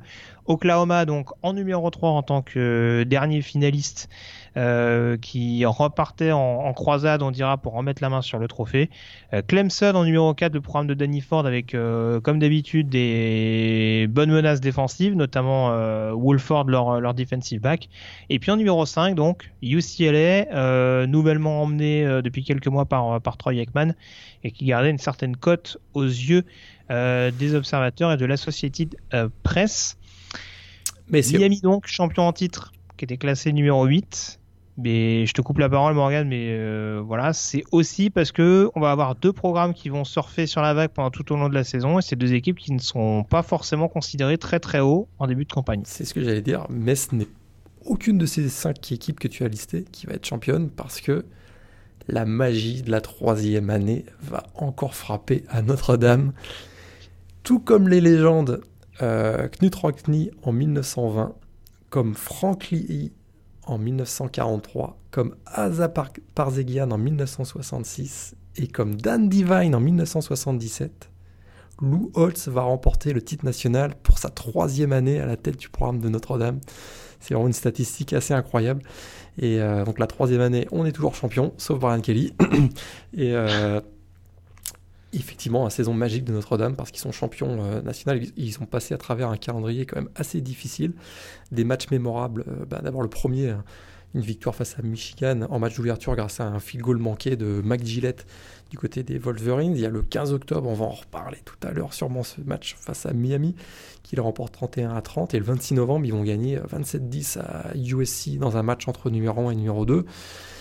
Et puis ça se termine avec une victoire au Fiesta Bowl face à, face à West Virginia. Et comme l'avait dit Andy Eck, le, tackle offensif des Fighting Irish, euh, l'ordre est rétabli en Amérique, Notre-Dame est champion. c'est sobre, c'est efficace. en tout cas, il y, a des beaux joueurs dans cette équipe de, bah, Notre-Dame et des joueurs qu'on avait vu se révéler notamment la saison d'avant. Hein, on avait parlé notamment de, euh, de Tim Brown qui avait été euh, qui avait remporté le S-Man Trophy et qui était parti en, NFL dans la foulée. En tout cas, il y a une belle génération. Tu parlais d'Andy Eck, le tackle. Euh, il y a forcément Ricky Waters, le, fabuleux running back crossover qui faisait l'appui et le botton dans cette attaque de Notre-Dame.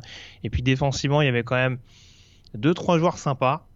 Euh, je pense à Frank Stein sur le pass rush, euh, Pat Terrell ou, euh, ou, Todd Light au niveau du backfield défensif. il y avait vraiment de quoi faire et, on sent que en effet Lou Holtz a bien préparé, a, bien fait monter en régime cette équipe-là pour la tenir prête dans les rendez-vous importants, avec notamment les, les, rencontres au sommet que, que tu as évoquées. Sur qui est spéciale, ils avaient un certain Rocket, le Rocket Ismail bien sûr, qui était receveur aussi. Tout à fait, que j'ai oublié également en effet, mais Ragib Ismail qui était qui était assez insaisissable en effet. Donc vraiment c'était une attaque euh, vraiment une attaque menaçante à, plus d'un égard. Et en l'occurrence, ils vont se tirer la bourre donc jusqu'au bout avec différentes équipes. Tu l'as dit notamment USC euh, lors d'un énième Game of the Century parce que USC est numéro 2 et Notre-Dame est numéro 1 au moment où ils se déplacent du côté du côté Coliseum de Los Angeles en fin de saison. Et où ils ont gagné de manière assez convaincante. Euh, par contre, l'équipe vraiment contre qui ils seront tirés la bourre et euh, le match, on va dire, qui aura été hyper décisif de leur conquête du titre euh, national, c'est donc le match de l'année, on peut le dire dès à présent, disputé le 15 octobre 88 du côté de, du côté de South Bend.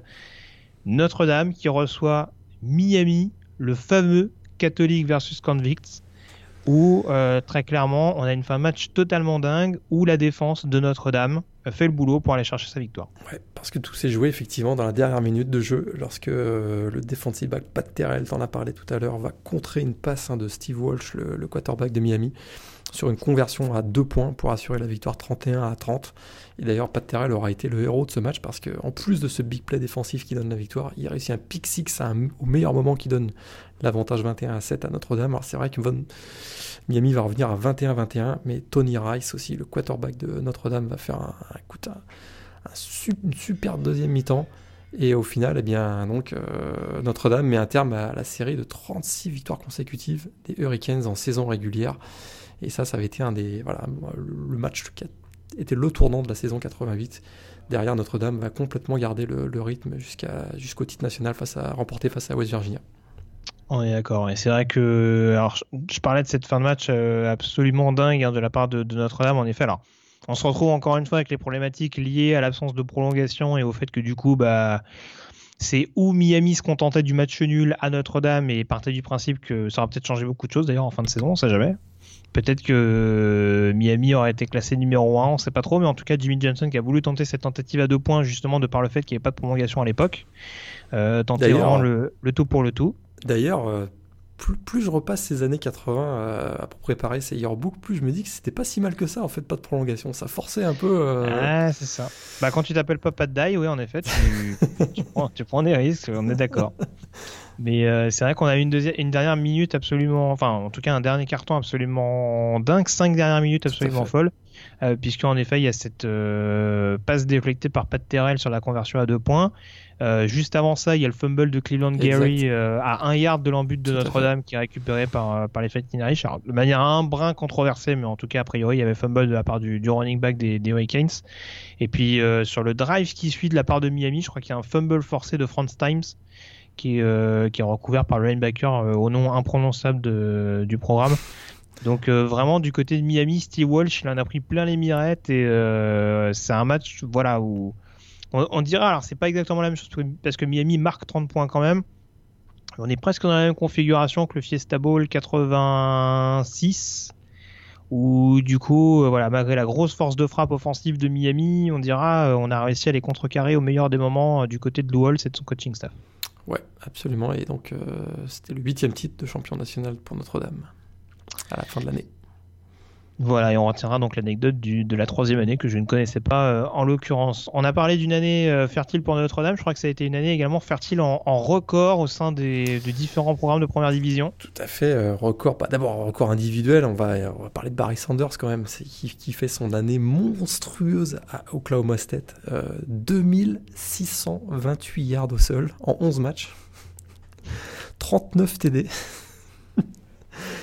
Euh, ce sont toujours des records d'ailleurs. Et, autre record, un Nebraska champion de la Big 8 euh, avec une 27e saison consécutive avec un bilan positif. Oklahoma, là t'es bien assis, face à Kansas State, ils réussissent 768 yards au sol. C'est beau. Dans ce match. Et, euh, Houston qui réussit pour la première fois de l'histoire à avoir un duo de receveurs qui termine aux deux premières places donc parmi les, les, meilleurs receveurs. Jason Phillips avec 108 réceptions et James Dixon avec 102 réceptions. Et euh, qui était le quarterback à cette époque-là? C'était un freshman qui a joué un petit peu dans la NFL. André Ware. Non, il a joué chez les Bengals, si je me trompe pas. alors là. David Klingler.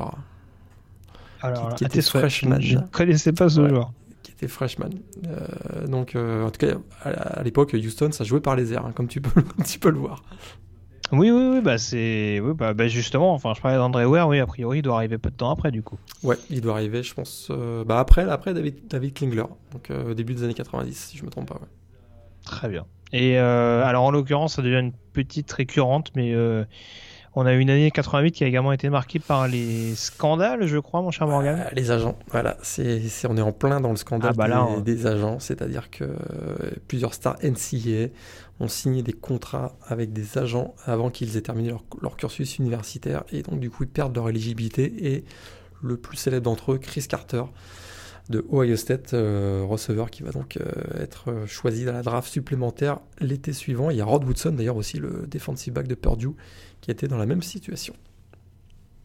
D'accord, très bien. Écoute, ouais, on commençait déjà à rentrer dans, dans je sais pas si on peut appeler ça l'ultra professionnalisation euh, de la discipline, mais bon, en tout cas, on commençait à quitter un petit peu le, foot à la papa, quoi.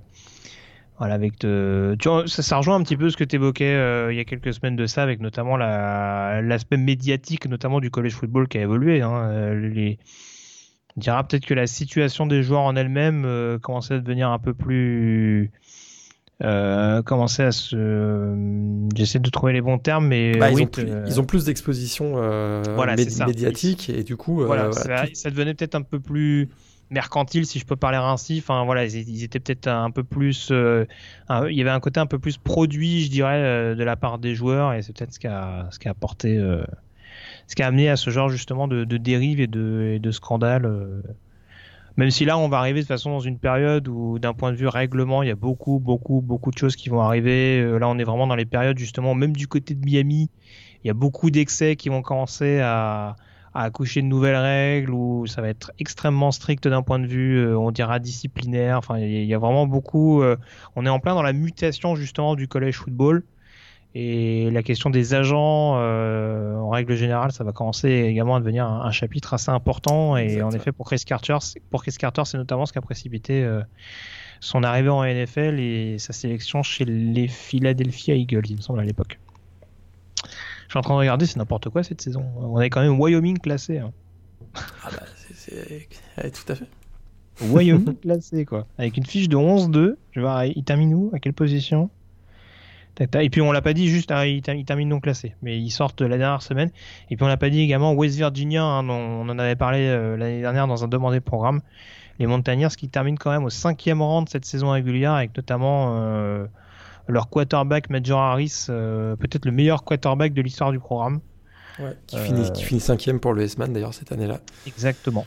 Donc très très belle saison de la part des Montagnards. On avait dit qu'il y avait enquiquiné Syracuse l'année d'avant. Et qui là euh, confirme en effet leur, bonne période. Et ils échouent finalement pour le titre national puisqu'ils jouent Fiesta Bowl face à Notre-Dame cette année-là. Les deux équipes sont invaincues avec un bilan de 11-0. Mais très clairement, il y avait un voilà, un cran d'écart entre, euh, entre Notre-Dame et West Virginia, puisque Notre-Dame l'emporte 27 à 10. 34-21. 34-21. 34-21, où on a un super match, notamment de Frank Stams, donc le, defensive end, qui a réussi deux sacs sur Major Harris, et, euh, et 405, plus de 450 yards offensifs pour Notre-Dame, donc qui, qui vraiment été une, classe au-dessus de, de West Virginia, mais West Virginia a eu sa chance d'être champion national cette année-là. Tout à fait. Alors tu parlais du fait que Major Harris est dans le top 5 du trophée Iceman. On a un petit peu vendu la mèche, hein, mais le trophée Iceman, on... on le connaît un petit peu de nom. Barry ah, Sanders, donc, un running back d'Oklahoma State. Un des votes les moins serrés de l'histoire. Barry, Sanders qui a été tellement dominant qu'effectivement, euh, il remporte le Iceman très très facilement devant euh, quatre quarterbacks. Euh, Rodney Pitt, USC, Troy Aikman, UCLA, Steve Walsh, Miami et donc Major Harris, West Virginia. Très bien, on peut donc euh, s'intéresser à la draft euh, puisque Barry Sanders était concerné avec un top 5 de grande qualité et pas mal de joueurs euh, intéressants et des franchises notamment qui ont construit leur dynastie grâce à cette QV. Ah bah écoute, on le disait en off, 4, hein, Hall of Famer dans le top 5, c'est quand même assez incroyable. Et, voilà, premier d'entre eux, choix numéro 1, Troy Aikman, UCLA drafté par Dallas. Et puis on sait que ça va amener à trois Super Bowls remportés par les, par les Cowboys. Ensuite, on a numéro 2, Tony Mandarich, euh, le offensive tackle Michigan State par Green Bay. Et derrière, c'est pas mal. Hein. Barry Sanders, drafté par Detroit. Derek Thomas, le linebacker d'Alabama, drafté par Kansas City. Et Deion Sanders, Florida State, drafté par Atlanta. Pas mal quand même, hein, cette petite draft 89 du beau linge. Et j'insiste, mais euh, bon, Barry Sanders, c'est bon, les deux Sanders, on connaît, mais pour ceux qui n'ont pas vu jouer Derek Thomas, c'est c'est quelque chose. Un joueur qui a tragiquement disparu à la fin des années 90 euh, dans un accident de voiture, mais euh, qui était vraiment un linebacker à, tout faire. C'était c'était vraiment un, monstre. c'était un monstre. C'était, enfin, je vais pas dire que c'était un nouveau Lawrence Taylor, mais on n'en était pas très très loin, quoi. Ouais, il était sur la voie en tout cas absolument. Ah oui, oui, bah ça, oui, c'était, c'était quand même du, très très haut niveau en l'occurrence. Euh, et c'était encore un linebacker d'Alabama. Je pense que si on doit faire une, une équipe All-Star, c'est une All-Star team de, du Crimson Tide euh, au niveau linebacker, je pense qu'il va y avoir du boulot. Dedans. Ouais, il sera dedans, je pense. Hein. Ah, et je pense qu'il faut une escouade de 12 linebackers. Je sais pas si tu peux faire jouer 12 linebackers sur la feuille de match pour démarrer la partie. Euh, mais en tout cas, voilà, si on regardait, donc du coup, Dallas, euh, notamment, qui fait une bonne classe, tu parlais de Troy Aikman notamment, il y a quelques joueurs intéressants qui sont arrivés là-bas. Tout à fait, le fameux fullback Daryl Johnston qui est drafté 39e. Euh, on a aussi Mark Stetnowski, donc le centre, joueur de centre, qui a été longtemps, bah, pendant 10 ans, au, centre justement de la ligne offensive de Dallas. On a Tony Tolbert, defensive end, également drafté. Et je pense que Steve Walsh aussi avait été drafté euh, par Dallas cette année-là, si je me trompe pas, le quarterback de Miami. Ouais, c'est pas impossible pour retrouver. Oui, c'est parce que je crois que ça avait apporté, ça avait conduit à une petite controverse justement avec Troy Aikman parce que euh, parce que Jimmy Johnson, c'était sa dernière saison à Miami en l'occurrence, du Vikings termine numéro 2 et il est récupéré par Jerry Jones dans la foulée pour euh, remettre la main, enfin pour coacher les Dallas Cowboys et contribuer justement à cette renaissance du programme texan, enfin de la franchise texan. Exactement.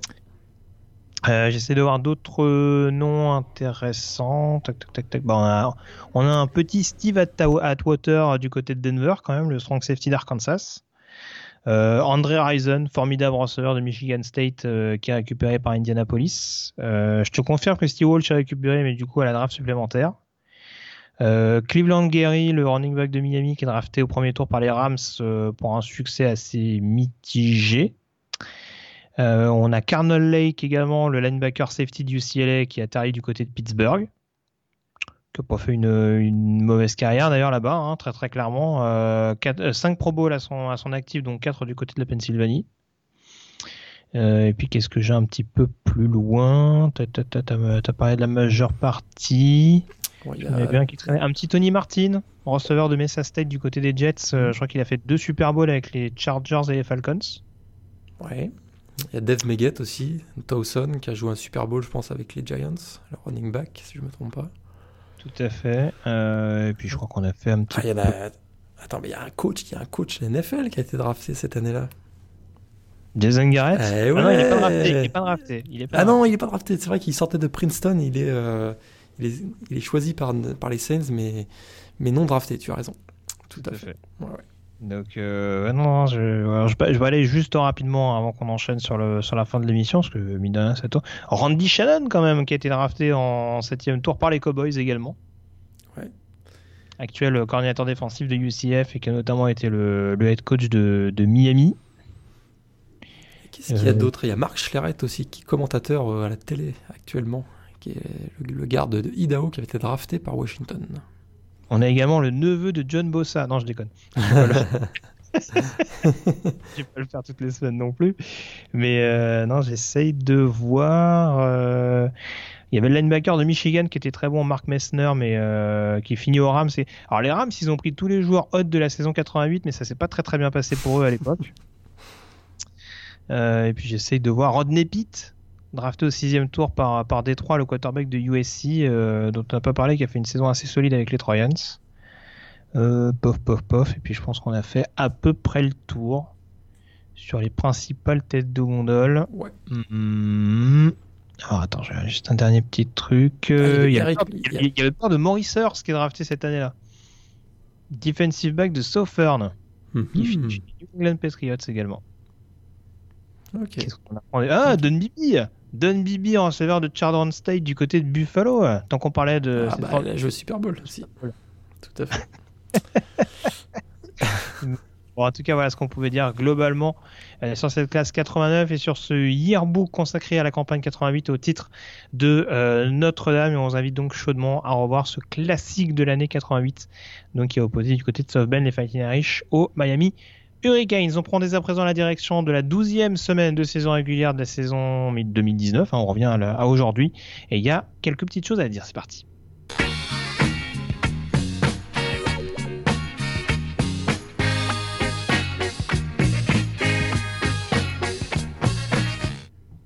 Alors on, est, on va être privé, on va se le dire Morgan, de quelques affiches. On pouvait avoir un alléchant Clemson Wake Forest, mais la défaite de, Demon mm. Deacon, un petit peu redistribuer les cartes.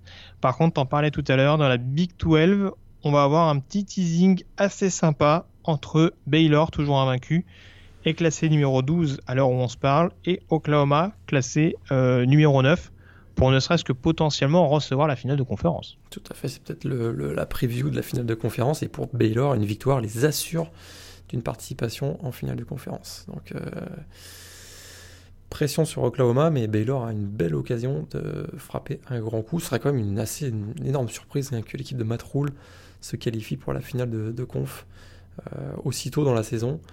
Et écoute, euh, ils sont toujours invaincus et ils arrivent à s'en sortir. Écoute, euh, ils l'ont encore démontré à TCU.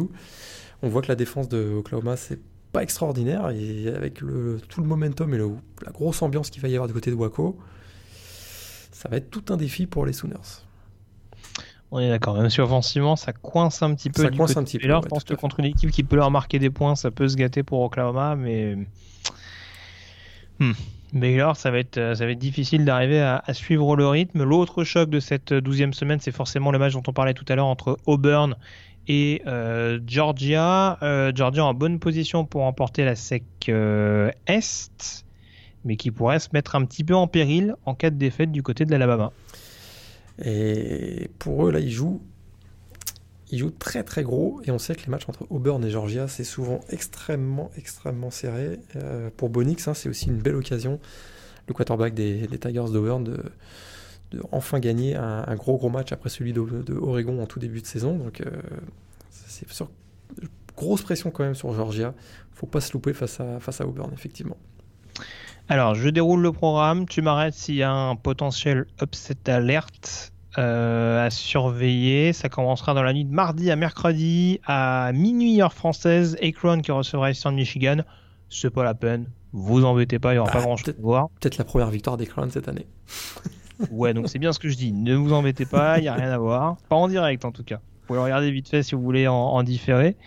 Euh, par contre, à, minuit 30, on a quand même le déplacement de Western Michigan à Ohio, match qui pourrait être une finale de MAC. Mhm. Donc euh, voilà, pour se, pour, on dira pour se chauffer un petit peu en vue du week-end, ça peut être un match sympa à avoir du côté du côté d'Athènes dans l'Ohio. Euh, dans la nuit de mercredi à jeudi, justement, le rival de Ohio, Miami, Ohio, qui reçoit Bowling Green à 2h du matin heure française, voir un petit peu ce que va nous proposer Brian Van Gorder face à cette attaque des Red Hawks. Euh, et, à 2h également, on aura Toledo qui recevra Northern Illinois, match à ne surtout pas perdre pour les Rockets dans l'optique d'une finale de conf. Dans la nuit de jeudi à vendredi à 1h du matin, les Buffalo Bulls de Jordan Avicet qui se déplaceront chez l'ogre Kent State. Euh, donc ça, euh, très clairement, c'est à voilà, vous, vous l'entourez, vous mettez une croix, vous faites ce que vous voulez, messieurs, il faut absolument le voir. Euh, et puis à 2h du matin également Pittsburgh qui recevra North Carolina dans un match qui forcément se jouera en fin de match. Euh, c'est sûr. en tout cas, Pittsburgh qui doit s'imposer pour rester en course dans la CC Coastal et pour éventuellement euh, recroiser Clemson en finale de conférence parce qu'il paraît qu'ils n'ont pas pris assez cher l'année dernière. Donc ils auraient bien y retourner. Dans la nuit de vendredi à samedi à 1h du matin, un petit Marshall Louisiana Tech, peut-être euh, petite preview d'une finale de conférence USA. À voir ce match euh, sur le terrain du, Thundering Herd. Euh, à 3h30, le San Diego State, Fresno State qui a un peu perdu de sa superbe, même si les Aztecs luttent toujours pour une finale de conférence Mountain Belt, Mountain Belt, Mountain West, pardon. Un joli petit mix. Et puis donc on passe en compte du samedi à 18h, le déplacement d'Alabama du côté de Mississippi State, euh, Penn State qui recevra Indiana, Florida en déplacement à Missouri, Wisconsin en déplacement à Nebraska, Michigan qui reçoit Michigan State. On l'a dit, match un petit peu de la peur, malheureux perdant. Bah, c'est toujours un euh, toujours rivalry game, ça, sera, ça, peut, ça peut aussi être un match très serré. C'est pas toujours les matchs les plus passionnants. Hein. Non, ça c'est vrai à part une fin de match un petit peu euh, what the fuck euh, et la victoire des Spartans sur un sur, un, punt, manqué de Michigan, euh, on n'a pas eu que des grosses affiches en l'occurrence entre les deux. Oklahoma State donc à 18h également qui recevra Kansas. on aura qu'est-ce qu'on aura d'autre? 18h je crois que j'ai fait à peu près le tour. à 20h30 Notre-Dame numéro 15 qui recevra Navy numéro 24 pour le côté un peu prestige, mais c'est plus pour Notre-Dame que c'est important parce que Navy, en l'occurrence, euh, même s'ils jouent toujours un ball majeur en fin d'année. Tout à fait, une victoire de Navy à Notre-Dame, ça les place très très bien pour un ball majeur quand même. Tout à fait. Et match euh, qui, on le rappelle une nouvelle fois, sera l'affiche de la première semaine de saison régulière 2020 du côté de Dublin. Tout à fait. Et d'ailleurs, on n'a pas parlé tout à l'heure dans le yearbook, mais 1988, c'est le premier match joué en Irlande. C'était Boston College contre Navy, si je ne me trompe pas d'ailleurs. On l'a pas noté tout à l'heure, mais je l'avais noté en préparation de. Et toutes tes équipes jouent à Dublin, c'est incroyable. Franchement, cet amour pour euh, pour l'Irlande les honore en l'occurrence. Et puis euh, ensuite à 21h30, Ohio State en déplacement du côté de Rutgers. Je ne demande pas si c'est un upset alerte, hein, je pas le vise jusque là. Euh, Clemson qui recevra Wake Forest. Attention au match au piège quand même, parce que même si Clemson est qualifié pour la finale ACC, il ne faudrait pas se louper dans l'optique des playoffs. Euh, Auburn, Georgia, donc ce sera à 21h30, n'a pas manqué.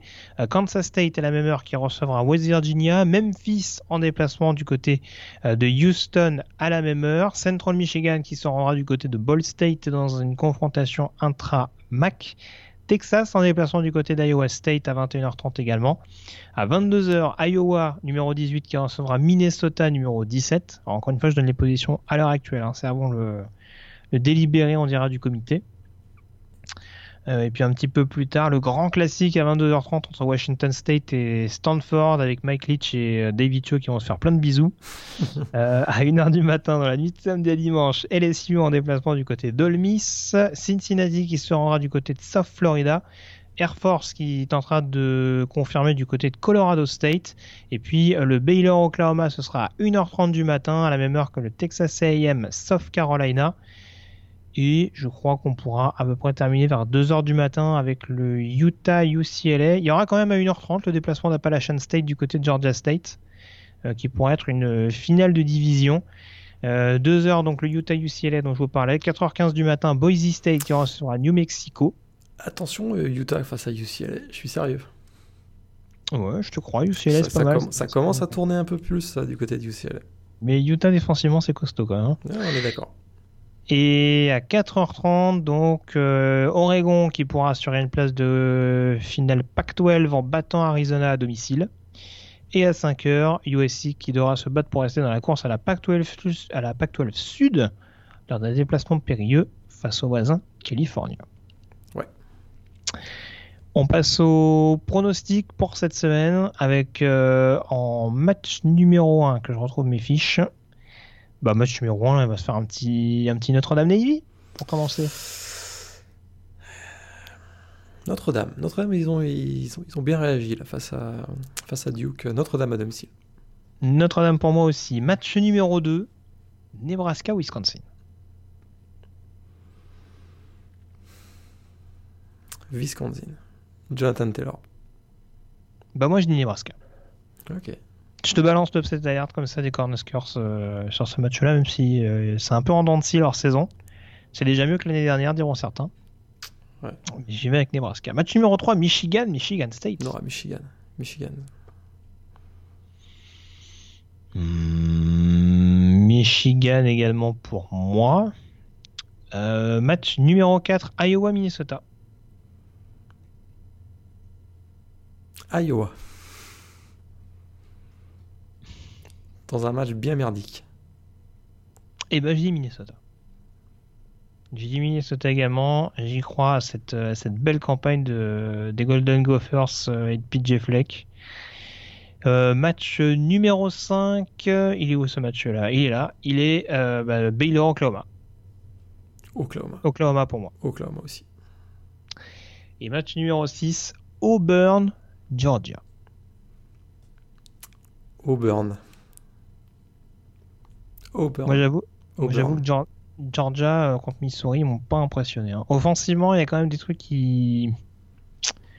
La machine me semble un peu. un peu grippée. Donc, Je euh, sens bien pour Auburn. j'irai avec Auburn. Mais en l'occurrence, euh, sur le papier, on a quand même l'une des plus belles lignes offensives du pays contre l'une des plus belles Tout lignes défensives du pays. Très bon point. Voilà. Donc euh, à surveiller, encore une fois, je le répète, ce sera à 21h30. Euh, CBS, ils ont des horaires assez arrangeants pour les gros chocs intra- intra-conférence sec euh, depuis quelques semaines, donc on va pas s'en plaindre. Mais euh, voilà ce qu'on pouvait dire en tout cas sur cette euh, onzième semaine de saison régulière. Je te remercie en tout cas Morgane d'avoir été en ma compagnie. Et puis, je rappelle que dans quelques jours maintenant, il y aura la centième émission du podcast. C'est vrai. Et on va essayer de vous réserver quelques petites surprises. Donc euh, restez connectés, euh, notamment par le biais de la page Twitter euh, de The Blue Pennon ou même du site thebluepennon.com. T'as vu, j'ai pas fait le vice de te demander l'adresse de contact. En l'occurrence, en l'occurrence, il n'y a pas de rapport, donc j'aurais du mal à te demander. Mais voilà, en tout cas, on vous en dira plus très prochainement. Passez en tout cas une très bonne semaine avec plein de rencontres NCA au programme. Salut à tous. Salut à tous. Bonne semaine. Bye.